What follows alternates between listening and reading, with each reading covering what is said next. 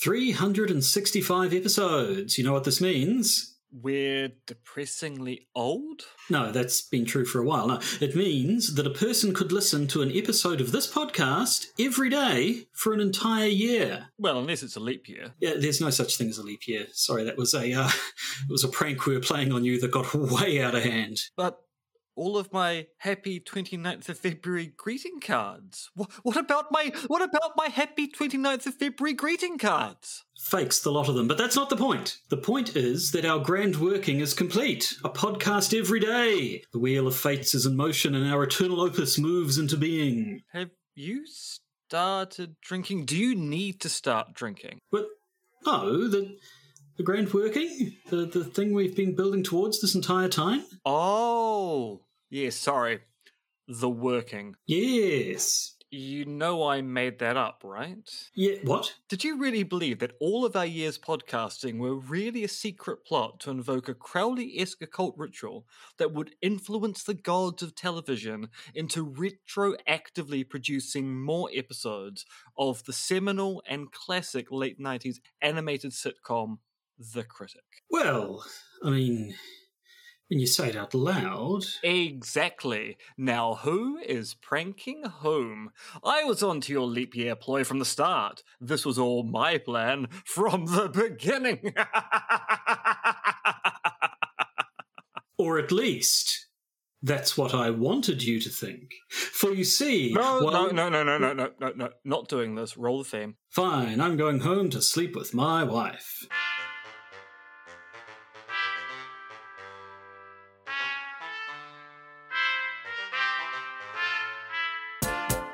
Podcaster's Guide to the Conspiracy, brought to you today by Josh Addison and Dr. M. Dentith. Hello, you're listening to the Podcaster's Guide to the Conspiracy in Auckland, New Zealand. I am Josh Addison, and in Zhuhai, China, it's Associate Professor of Philosophy and avant garde taxidermist, Dr. M. R. X. Dentith. I thought one of these things was meant to be a lie. Yeah, it will be eventually.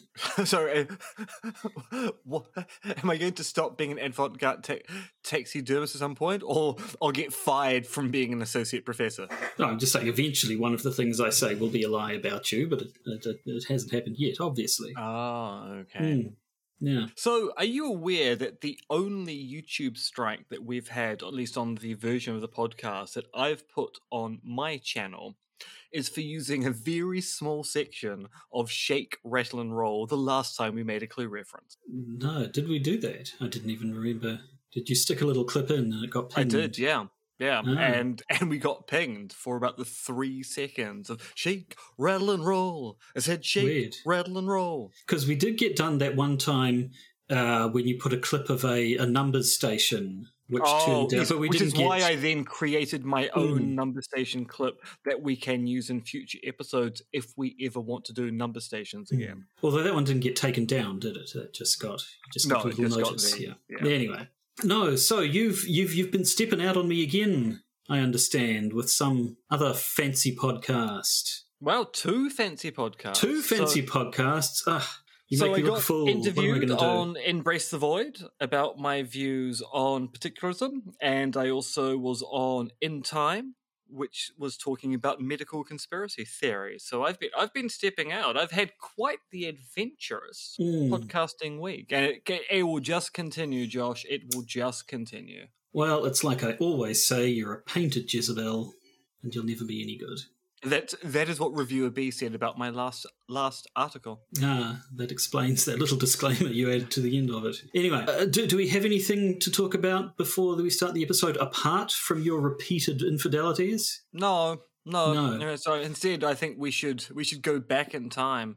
Back Almost- all, ah, well, actually, long way, eight- long way back eight- in time. eight hundred years, Mm. and talk about a whole bunch of stuff which has no doesn't substance. to it doesn't really make any sense, but it's okay. Yeah, Play a sting and we'll do that.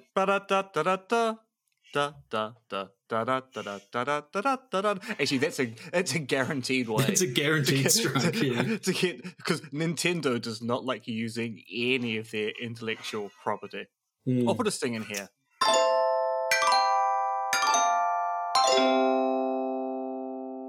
So, um, for those of you, can you hear the racket in the background at the moment? I can way? indeed. That is my children washing the dishes with violence. You sure they're not? the sounds of you sure they're not just throwing the dishes out and then unwrapping new dishes from a box? Because it sounds more like like they're replacing the dishes with fresh dishes they've bought from elsewhere. quite possible. As long as they're as long as they're clean at the end of it, I don't care. But anyway, if you tuned into the little filler episode last week, you'll you'll have heard me go over a bunch of articles from uh, an, an at the time unnamed website, which were uh, which is the source for the main thing we're going to be talking about uh, right now. The art, the, the website rather, is called Truth Control, www.truthcontrol.com. And the specific article we're looking at today is called The Treaty of 1213, The Beginning of the Lie, which uh, found, found its way onto our list of things we could possibly do a podcast episode about via you. Where did you hear about this? If you can remember. I'm even remember.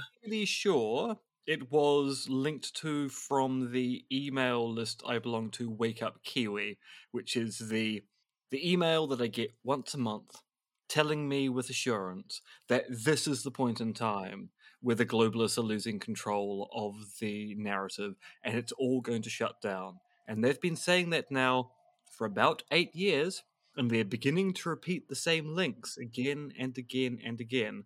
And I'm fairly sure this was one of the many things of, oh, actually, that looks vaguely interesting. We might want to do an episode about that at some point. Hmm, well, there we go. Yes, so if you did listen in last week, you'd have heard the the other articles on the site. There was a lot of a lot of sort of Illuminati, New World Ordery stuff. There was uh, a lot of the existence of alien stuff. There was a bit of a bit of sort of religion, well, a bit a bit of anti organized religion, but pro religion itself. There's a lot And a of sort top of 100 list of conspiracy Top theories, 100 some of which are going to surprise you. Mm, but not many, to be honest. And this th- this article carries on to that theme a bit. When I started reading through it, I thought this this is a, a bit sort of sovereign citizen-y, although it seems to be coming at it from a different direction. I wonder if it's really sovereign citizen stuff, or if it's just sort of adjacent to the whole thing. And then I got to the end and was like, okay, you know, this is sovereign citizen stuff. This is just hundred percent sovereign citizen, freeman on the land business, because it's basically from what I could gather, and and as we'll see, it, it, it gets a bit murky. It seems to basically say that the Pope runs the world, or at least the Western I world, mean, I mean, doesn't it? and that we're all we're all slaves Or to should the I no? Should I say, don't they? I mean, there are currently two popes, and if the rumors are true, and Francis is thinking about retiring, soon there could be three popes. I think there's a conspiracy at the moment to have as many popes as possible. But going, mm, I mean, you have to be pope for a certain amount of time before you can retire.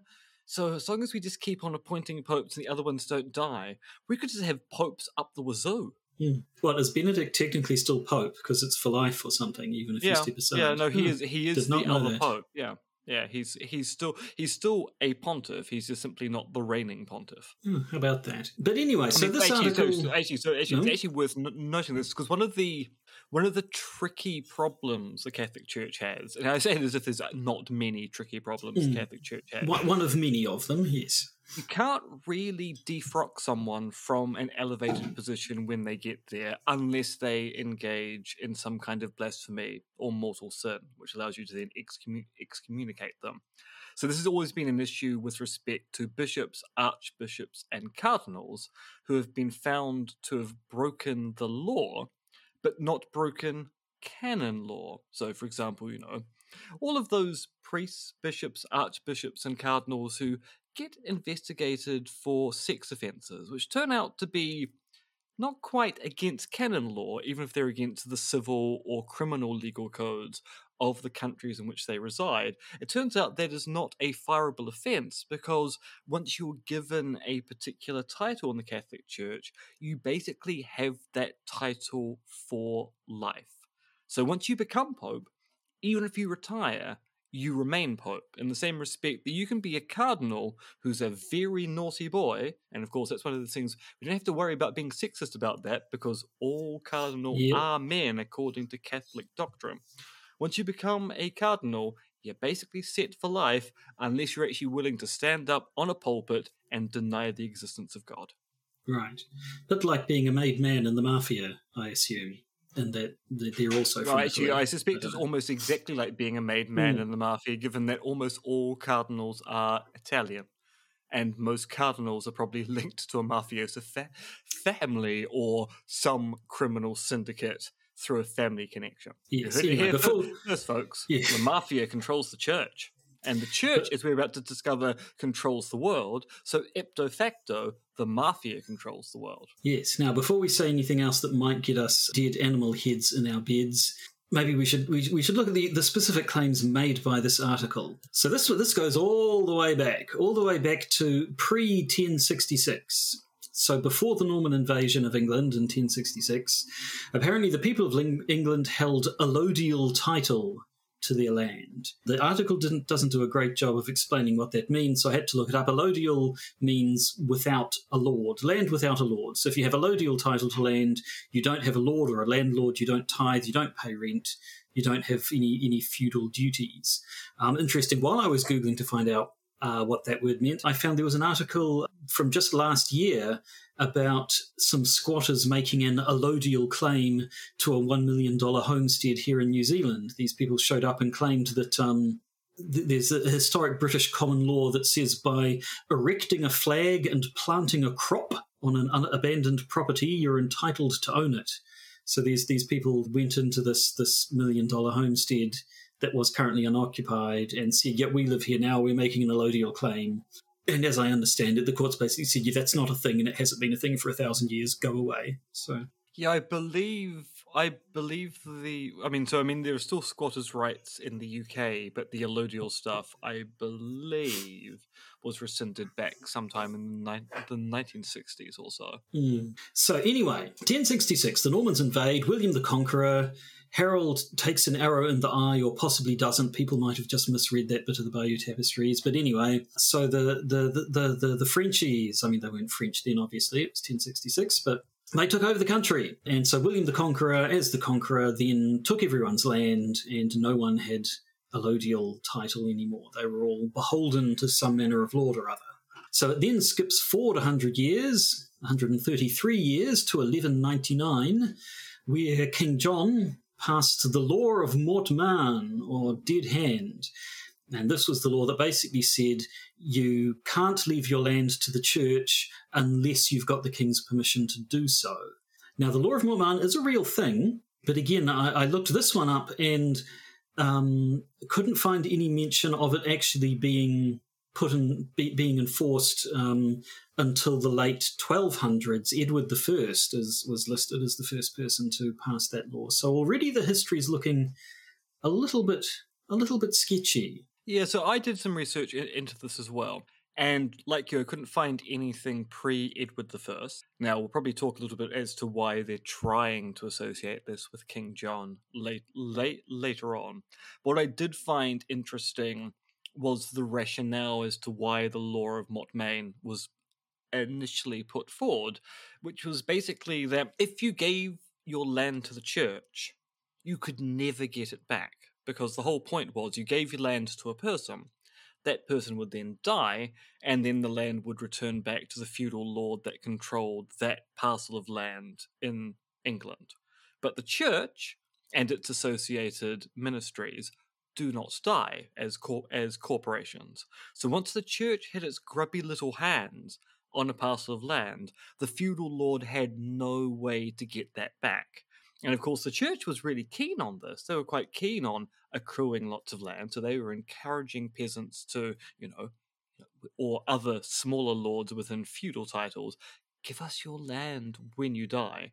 And the feudal lords would go, no, no, no, we can't have that, which is why Edward I then goes, yeah, we really can't have that because there's a grave danger that I will start losing my land as well to well meaning simpletons giving their land to the church. So mm. it was very much a financial motivation to go, no, no, no, I want to make money from this land. I don't want abbots to be or bishops to be making money from this land instead. It should go to me not you. Mm, yes, I think certainly when it came to the, the crown and the church, it was all about the money, but also there, there could be advantage to um, the people. Sort of like, why would you give your land to the church Um, I, I possibly there are reasons about you know because they think it'll help them get into heaven or something, but also again under the feudal system, you have feudal duties towards your lord. If, if they go to war, you might get called up to fight for them and what have you. If you give, if the church is now your landlord, um, you're much less likely to have to have have the same sort of duties towards them. Unless there's so, a whole a holy unless crusade there's a holy war, yes, going on. At which point the Pope will say, you have to send yourself. And the king might be going, oh, but we're not sending troops. You go, oh, god damn it, I'm living on the wrong parcel of land. Mm, yes. So, anyway, according to this article, King John passed the law of Mortmain, uh, which of course made the church unhappy because he's he's now stopping this flow of land uh, being being bequeathed to them, and so they excommunicated him for it. Uh, and King John did not appreciate being excommunicated, wanted to get back into the church's good books. And so, according to this article, here I quote King John was excommunicated, and in trying to regain his stature, he grovelled before the Pope and returned the title to his kingdoms of England and Ireland to the Pope as vassals and swore submission and loyalty to him. King John accepted Langton as Archbishop of Canterbury and offered the Pope a vassal's bond of fealty and homage. Two months later, in July of 1213, King John was absolved of excommunication at Winchester by the returned Archbishop of Canterbury, Langton. On October the 3rd, 1213, by treaty, King John ratified his surrender of his kingdoms to the Pope as Vicar of Christ, who uh, claimed ownership of everything and everyone on earth as tradition.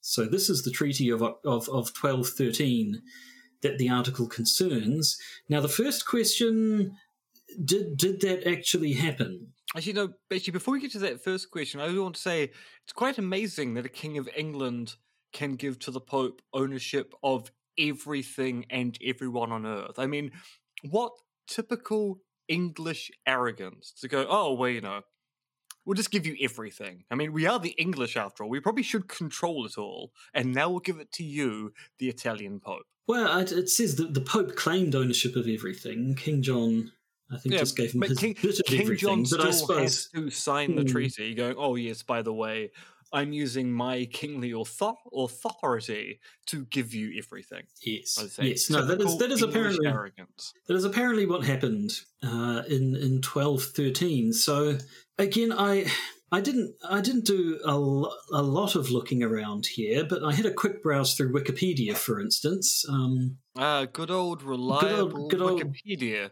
I say, giving it the side eye. Yes. Uh, that, that said, I would, if, if it's a choice between Wikipedia and an article on a website that um, called gives us reasons, called truthcontrol.com about and has lots of articles about why we should believe in aliens and who the uh, who the secret rulers of the world are. I'll bend towards Wikipedia, but certainly they they mention nothing about this. They say, I mean, yes, John King John was excommunicated. He did negotiate terms for a reconciliation and um, term papal terms for submission, according to um, Wikipedia, papal terms for submission were accepted in the presence of the papal legate Pandulf Verraccio in May the 20, uh, 1213 at the Templar Church at Dover. All the Templars. And surprisingly, that doesn't get much mention here. And uh, go, go, goes through the um, the the details of his um, his his settlement here. Um, so certainly, Actually, I mean, so I, I, should point out there's a really interesting thing here about the equivalent amount of money for England versus Ireland. So 700 marks or 466 pounds. I'm assuming that's in money then, as opposed money to then, money, yes, to, money, mm. money today for England, and less than half for Ireland. Only 300 marks or 200 pounds. Irish should be seriously deva- devalued there. Yeah. So yes, I mean there was a there was some sort of uh, uh, restitution, perhaps, that the king paid towards the pope, but it doesn't seem to go as far as um, uh, handing over the entirety of England to the church and saying that now they own all the land. It also says that um, he paid some of the money he had promised to the church, but he actually stopped making payments in uh, late 1214, and apparently the Pope uh, conveniently forgot that the king still owed them a bunch of money in the in the name of smoothing things over. So again, a cursory glance of history does not appear to support what the article is claiming. Yeah, and the problem here, because they're associating King John's activities with what Edward I is going to do later on with the law of Mortmain, is that the authors are going, oh, look, John had to grovel towards the Pope and return kingly authority back to the Vatican See. This must be the point where things were being attributed back. Basically, they're they're not understanding exactly what the issue was back in England at the time. So, end of the 10th century, beginning of the 11th century, because I'm I'm getting I'm I'm getting my centuries. So 11th century would be the 1200s. Yes. 10th century, yeah, yeah. So I Yeah. I'm getting those. right. I was. We have a stupid dating system. We, and I just say 1100s and 1200s because I get confused as well. Although then historians get concerned that 1100s and 1200s is basically 1100 to 1110, and 1200 is 1200 to 1210. So it, it, it's a very stupid system in is a little- every single way possible. But the reason why there was this contretemps between John and the Pope was not because of land or monies or vassal states.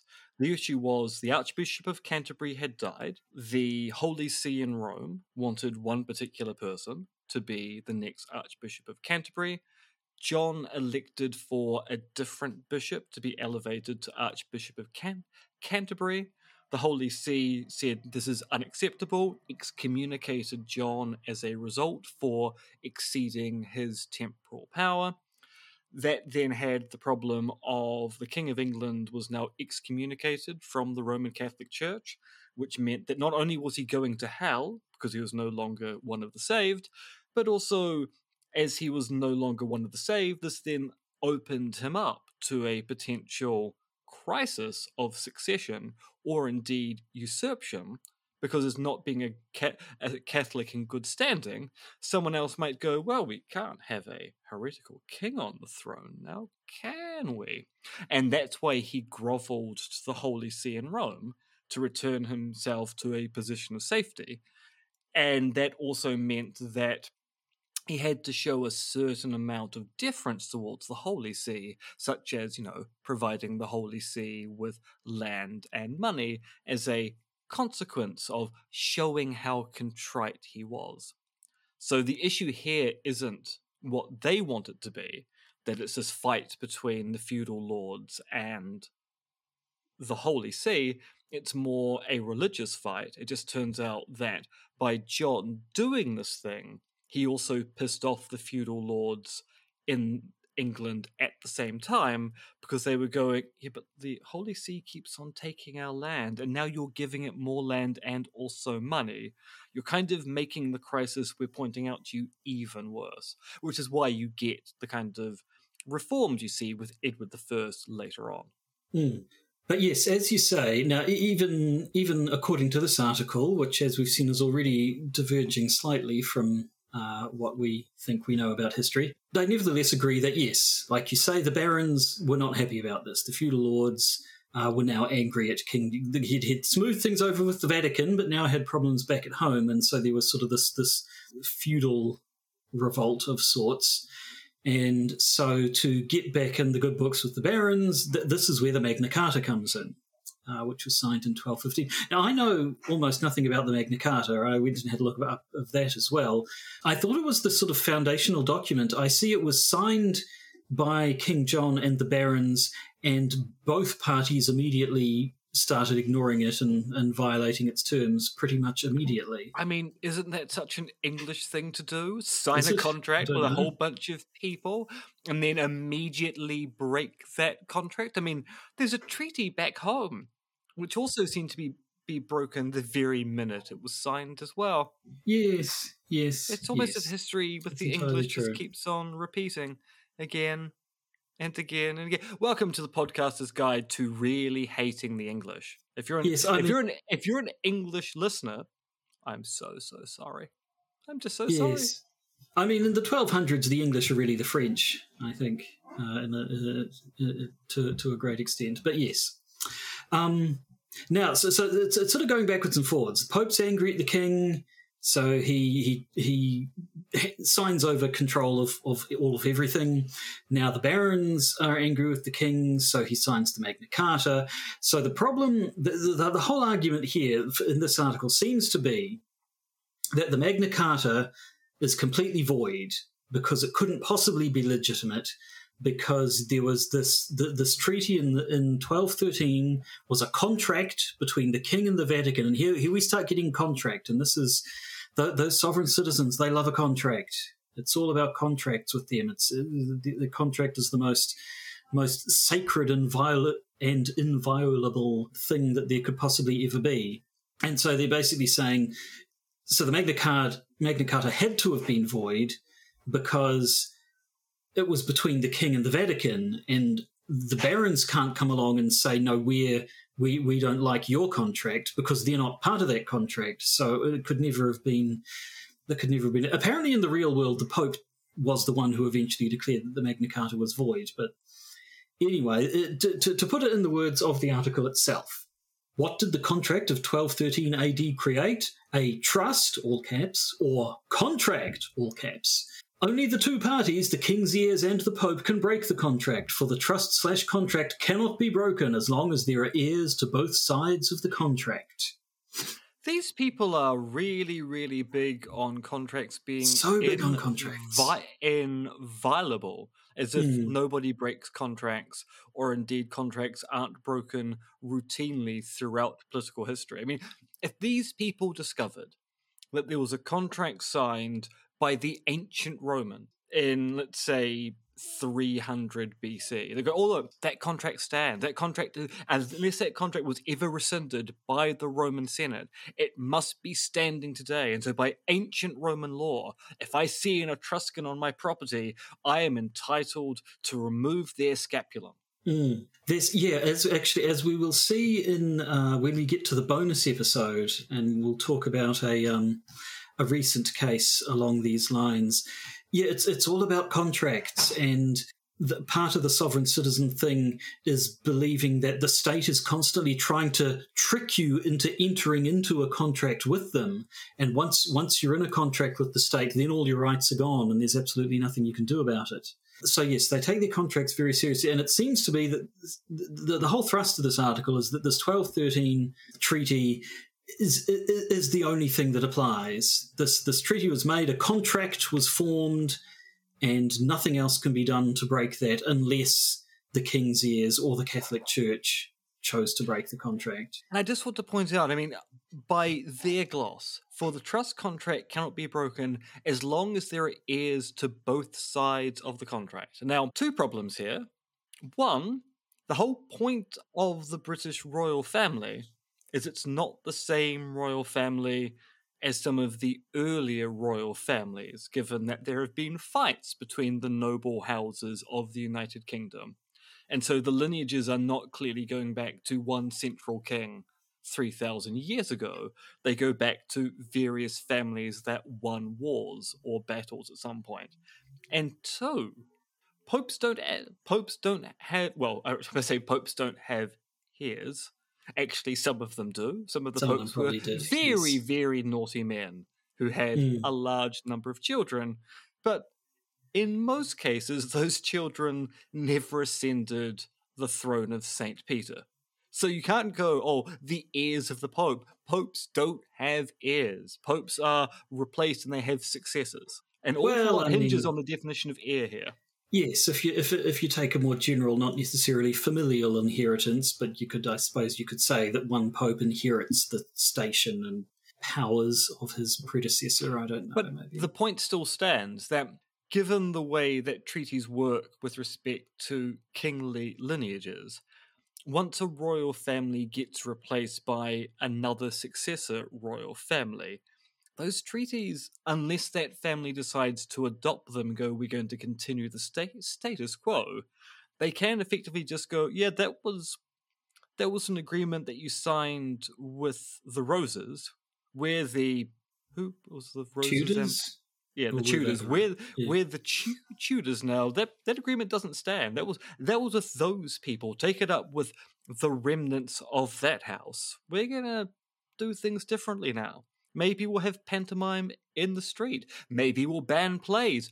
Who knows? We're gonna do things differently. Mm. But yeah, so th- this th- there, there's a bunch more from here, but from what I could gather, and I'm not 100% on this, but from what I could gather, the thrust of this article is that that 1213 treaty was never was never broken, and so it applies to this very direct means that anything that came after that is invalid because it's it's it's um, against this treaty that that still exists. So, for instance, the American Constitution um, is invalid, and um, because uh, be- be- because it is, and I mean, it was a British Well, I mean, colony. Josh, Josh, I mean, America is a former British colony, and you can't revolt against that because the Constitution rely. Oh yeah, yeah. There's, there's, I'm not I mean, sure. I mean, it, case of it the just does. Trust me, yeah, it does. Yeah, it's well. I mean, we're actually going to find out apparently why it does very shortly because we're Hmm. about to talk about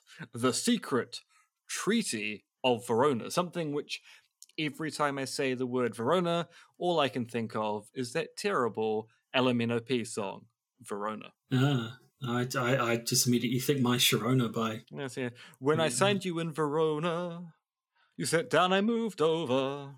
Pretty contract, but all I saw was you. Some, yeah, something No. along along those lines. Yes. Anyway, this yes. Yeah, so at this point, up uh, it brings up the secret Treaty of Verona, apparently made on the twenty second of November, eighteen twenty two, in which the parties uh, basically pledged to end representative democracy, control the press, and and do whatever it is the Pope says. Now, Do we want to read me- out the whole text of it? Yeah. Let me read you this article because I did some research on the Treaty of Verona, and I didn't go to Wikipedia. I went to academic sources. Oh, la da. I work in a university and can download these things. So this is the text, and actually, the te- we'll actually talk about what's odd about the text shortly. But this is the text of the secret Treaty of Verona. The undersigned, specially authorized to make additions to the Treaty of the Holy Alliance, after having exchanged their respective credentials, have agreed as follows. Article 1. The high contracting powers being convinced that the system of representative government is equally as incompatible with the monarchical principles as the maxim of the sovereignty of the people with the divine right, engage mutually in the most solemn manner to use all their efforts to put an end to the system of representative governments in whatever country it may exist in Europe, and to prevent its being introduced in those countries where it is not yet known. Article 2 as it cannot be doubted that the liberty of the press is the most powerful means used by the pretended supporters of the rights of nations to the detriment of those of princes, the high contracting parties promise reciprocally to adopt all proper measures to suppress it, not only in their own state, but also in the rest of Europe. Article 3 convinced that the principles of religion can contribute most powerfully to keeping nations in the state of passive obedience which they owe to their princes, the high contracting parties declare it to be their intention to sustain in their respective states those measures which the clergy may adopt with the aim of ameliorating their own interests, so intimately connected with the preservation of the authority of the princes, and the contracting powers join in offering their thanks to the Pope for what he has already done for them, and solicit his constant cooperation in their views of submitting the nations. Yes, I see at the start there additions to the Treaty of the Holy Alliance, which I think is meant to be the Treaty of twelve thirteen. So these are these are like these are amendments. These are extra stipulations added on to that treaty, or so it claims. Or at least so is intimated. So is intimated, yes. So at this point, the article says. Um, Do we have a false God before us and worship him and his church instead of the real Lord, Jesus, and his government? The divine right of kings exists in Clinton. Interesting they say Clinton. This article was published 2009, but they speak as though Clinton's president. So I, I, I wonder if it's been a reprinted thing from from the or 90s. maybe, maybe she is president. Yeah. I'm wondering whether they're going, ah, Hillary's the real power behind the current throne. Could even be. Uh, but at any rate, the divine right of kings exists in Clinton and every governor of the states and corporate union. Well, let me go on record and say that the Lord gave me the same right as the Pope claims was given to him. Am I not a steward upon the land of the Lord as a mere sojourner, the same as the Pope? Are not you also a steward? Did the Hey, Lord Patrick make Stewart. if we're lucky, did the Lord make a covenant with Adam and Eve to subdue the earth and reign over the animals and to populate the earth? Doesn't that contract still exist? And doesn't it exist with you also? And we, the true believers in that contract, can we take all the nations, brackets, man's, laws in the world and dump them in the ocean to regain our rightful place on this earth under the Lord's natural law to thwart the contract between King John and the Pope that appears to defeat the original contract the Lord made with man? Love No. a contract, those sovereign citizens. No. My No, answer so- is just no. Yep. But uh, okay, so you found out about the supposed secret treaty of Verona. Then what? Um, what's the deal there? Right, so I am citing from the Secret Treaty of Verona, a newspaper forgery, and I think the, the title of the Yeah. article kind of gives away the conclusion. By one T.R. Schellenberg, this was published in the Journal of Modern History back in 1935. So this is it's almost 100 years old. And the, what's interesting about the conclusion of this particular piece is it's treating the Treaty of Verona as being a historical oddity that nobody cares about. Uh, little did T.R. Schellenberg realize that nearly 100 years later, this forgery would come back to haunt everyone in the same way that other famous forgeries, which were debunked at the time, have come back to haunt us, say, like the protocols of the learned elders of Zion, etc., etc. Hmm. Now, when the when this particular treaty is talking about a holy alliance, it's not really referencing anything to do with King John at all.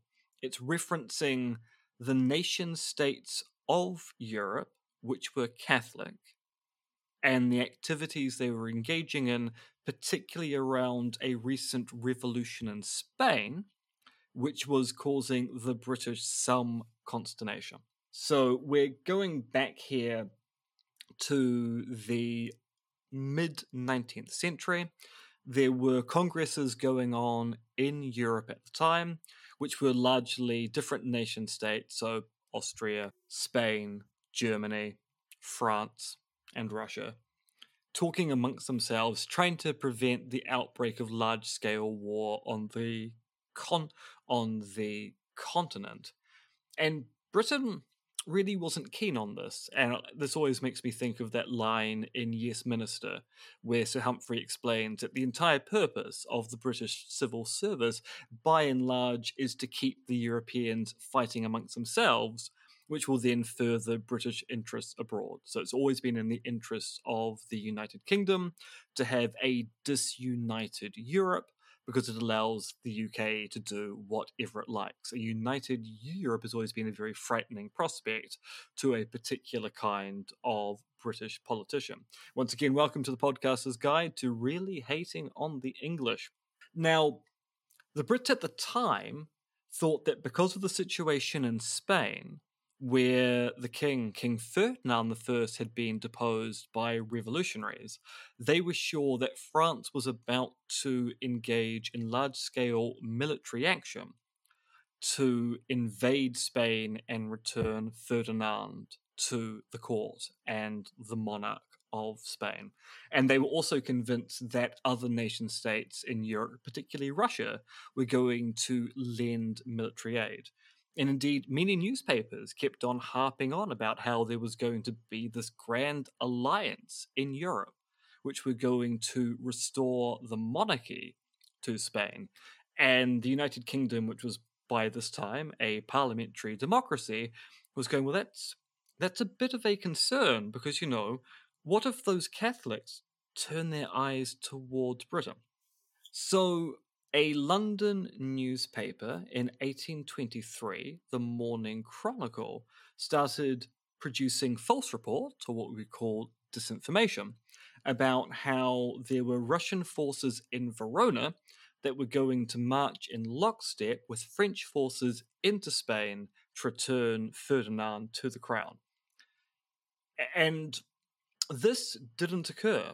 So the Morning Chronicle one day revealed via a secret correspondent the so called Secret Treaty of Verona, which they printed in English in the front pages of their newspaper.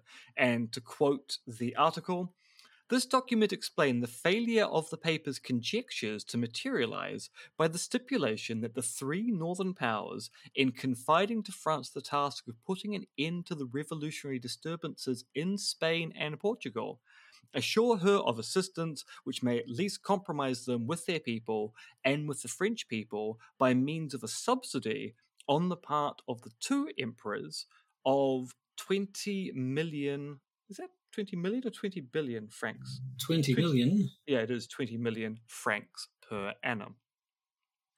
Now, what's interesting about this, and I know I say what's interesting about this about everything, but what is interesting about this is the treaty was exposed as a forgery that very afternoon by another London newspaper. So the members of those courts living in London pointed out to the Sun, of all things, that's you know, the the tabloid rag that we know and hate today, the Sun, they pointed out to the Sun this was an obvious forgery because it contradicts itself in numerous places in the original text.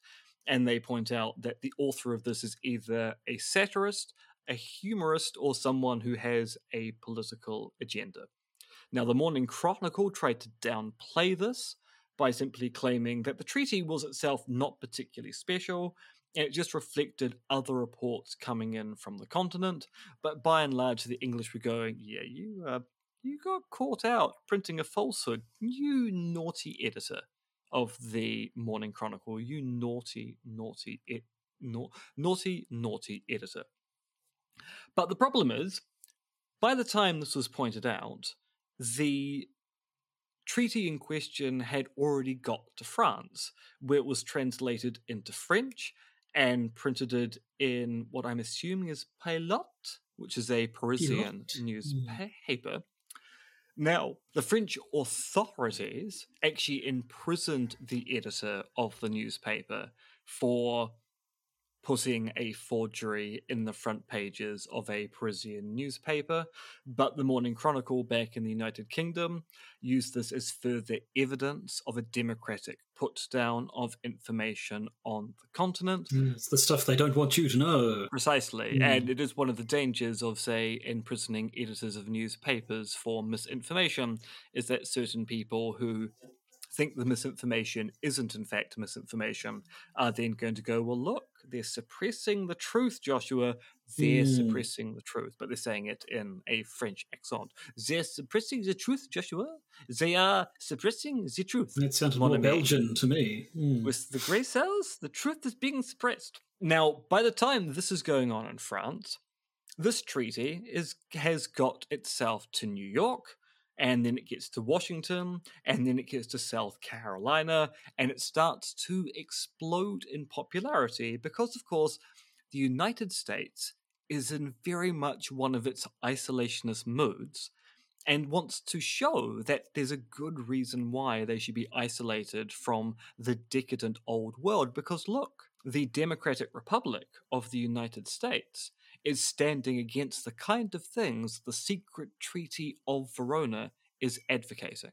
And this just shows you the danger of the old the old world. And the other thing which is interesting about this is that by the time the treaty gets to America, it's not the English version that was printed in the Morning Chronicle. It's a translation of the French version of the treaty that appeared in Paris, which is itself a translation of the English version. So you have a very bizarre translation of the work, which actually also reflects some of the bizarre aspects of the pro of the protocols, which ended up having a very strange translation effect from French to Russian to to English and then getting retranslated back into French again. So there's this very long history of Mm. using translations of translations when there's an original text you actually could refer to. Although I should point out in both in both the treaties case and the protocols case, there's no authentic original text. There's simply an authentic Original, forgery. yes. Yeah, there's a forgery that Mm. you, you could refer to without having to go with the translation of a translation. And because America's in its isolationist mode, this text ends up being cited in a large number of books advocating for isolationist policies. It gets used as a justification of racism towards recent European immigrants at the time. So there was a large infl- influx of Poles to America at this time.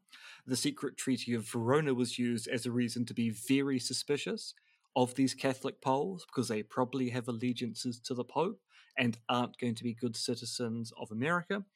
The treaty plays a foundational role in the formation of the Monroe Doctrine by President Monroe that very year in 1823, where Monroe came up with a foreign policy position that said that European colonization in the Western Hemisphere, i.e., North and South America, ought to be opposed, as any intervention by those old world powers in the political affairs of the Americas would be a potentially hostile act because they would be against the kind of representative governments and democratic oversight that America was advocating for at the time, because the Secret Treaty of Verona is very anti-democratic and anti the fr- uh, the free press, and thus it ends up being really popular in the United States throughout the course of the 19th century, fading into obscurity in the early 20th century,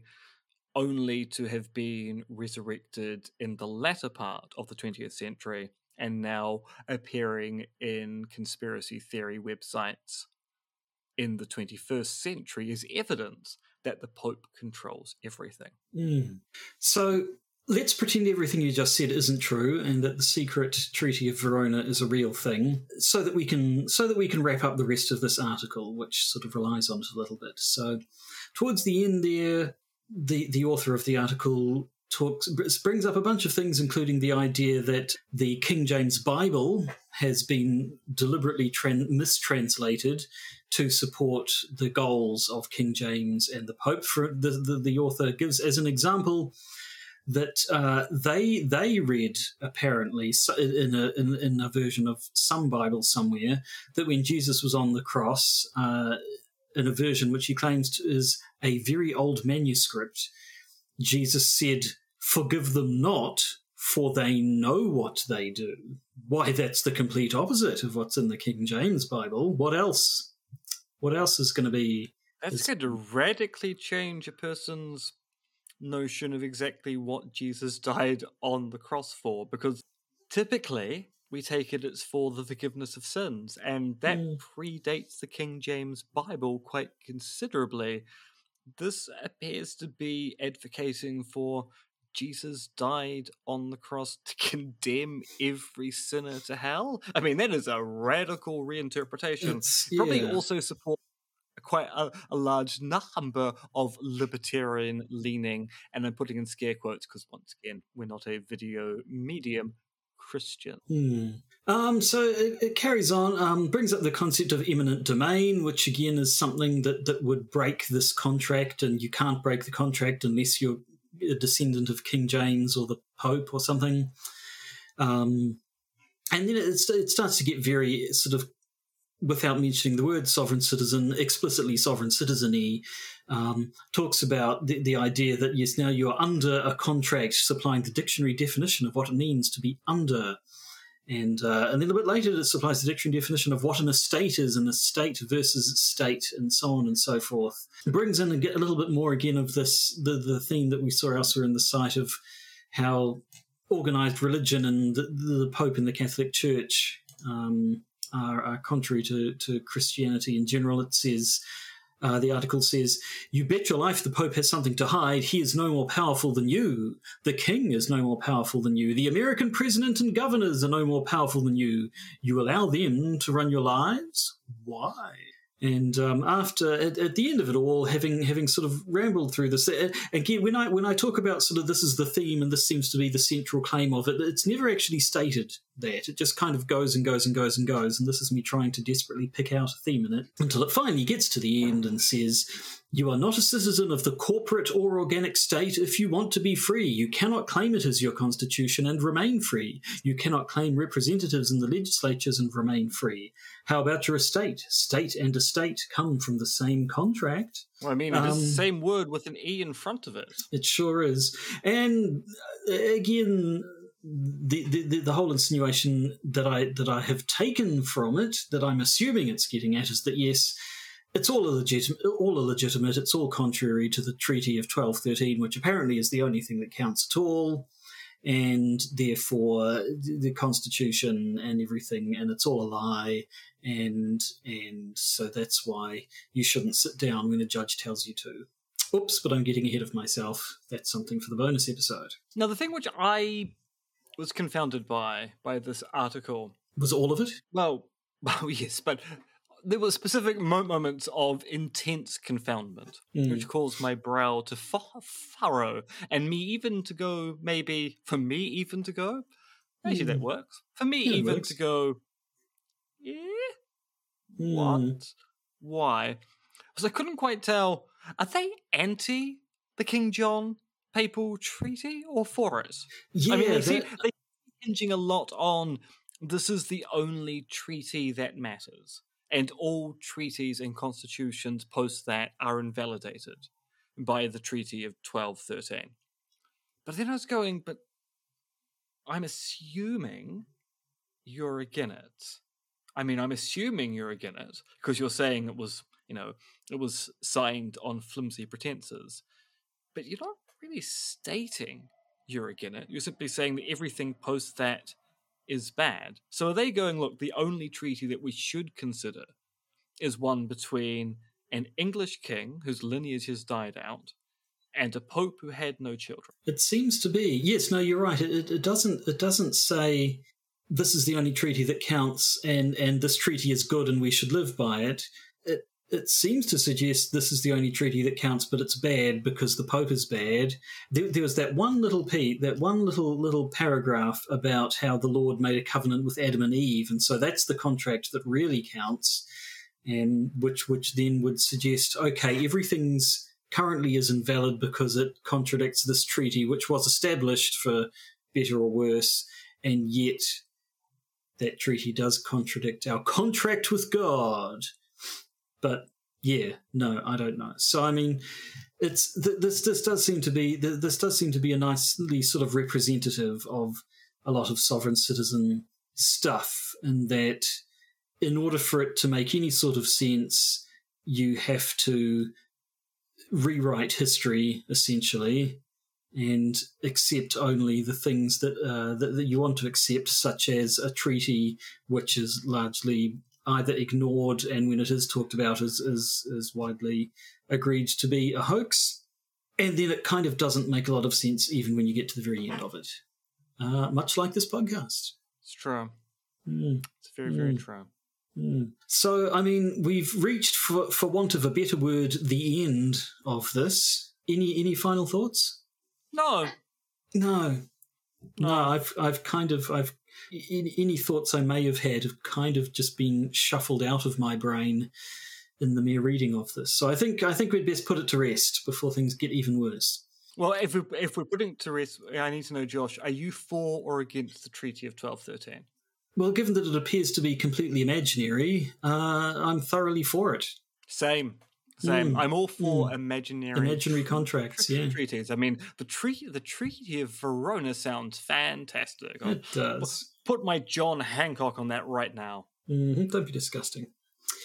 So that's the end of this episode, but we do, of course, need to go and record a bonus episode for our patrons. And as I have suggested multiple times, we're going to be looking at a, a, a very sovereign citizenish um, situation that recently popped up in a courtroom here in New Zealand.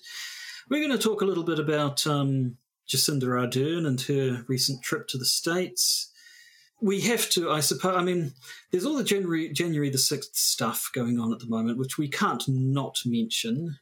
And maybe we should have a chat about that, that, that, that um, uh, Google employee who thinks his AI is sentient. Yes, I do think it's important that we should have a conversation between one interlocutor who's definitely experiencing human emotions at this time and another interlocutor who is definitely experiencing Definitely. human emotions at this time. I- As two as two in, interlocutors experiencing human emotions, I think it's very important for us to share those human emotions around this AI with human emotions as well. Yes, my human emotions are telling me that very thing right this moment. So, if you'd like to hear us talking about any of or, or all of those things, um, become a patron. Damn you! Uh, and if you are a patron, good job.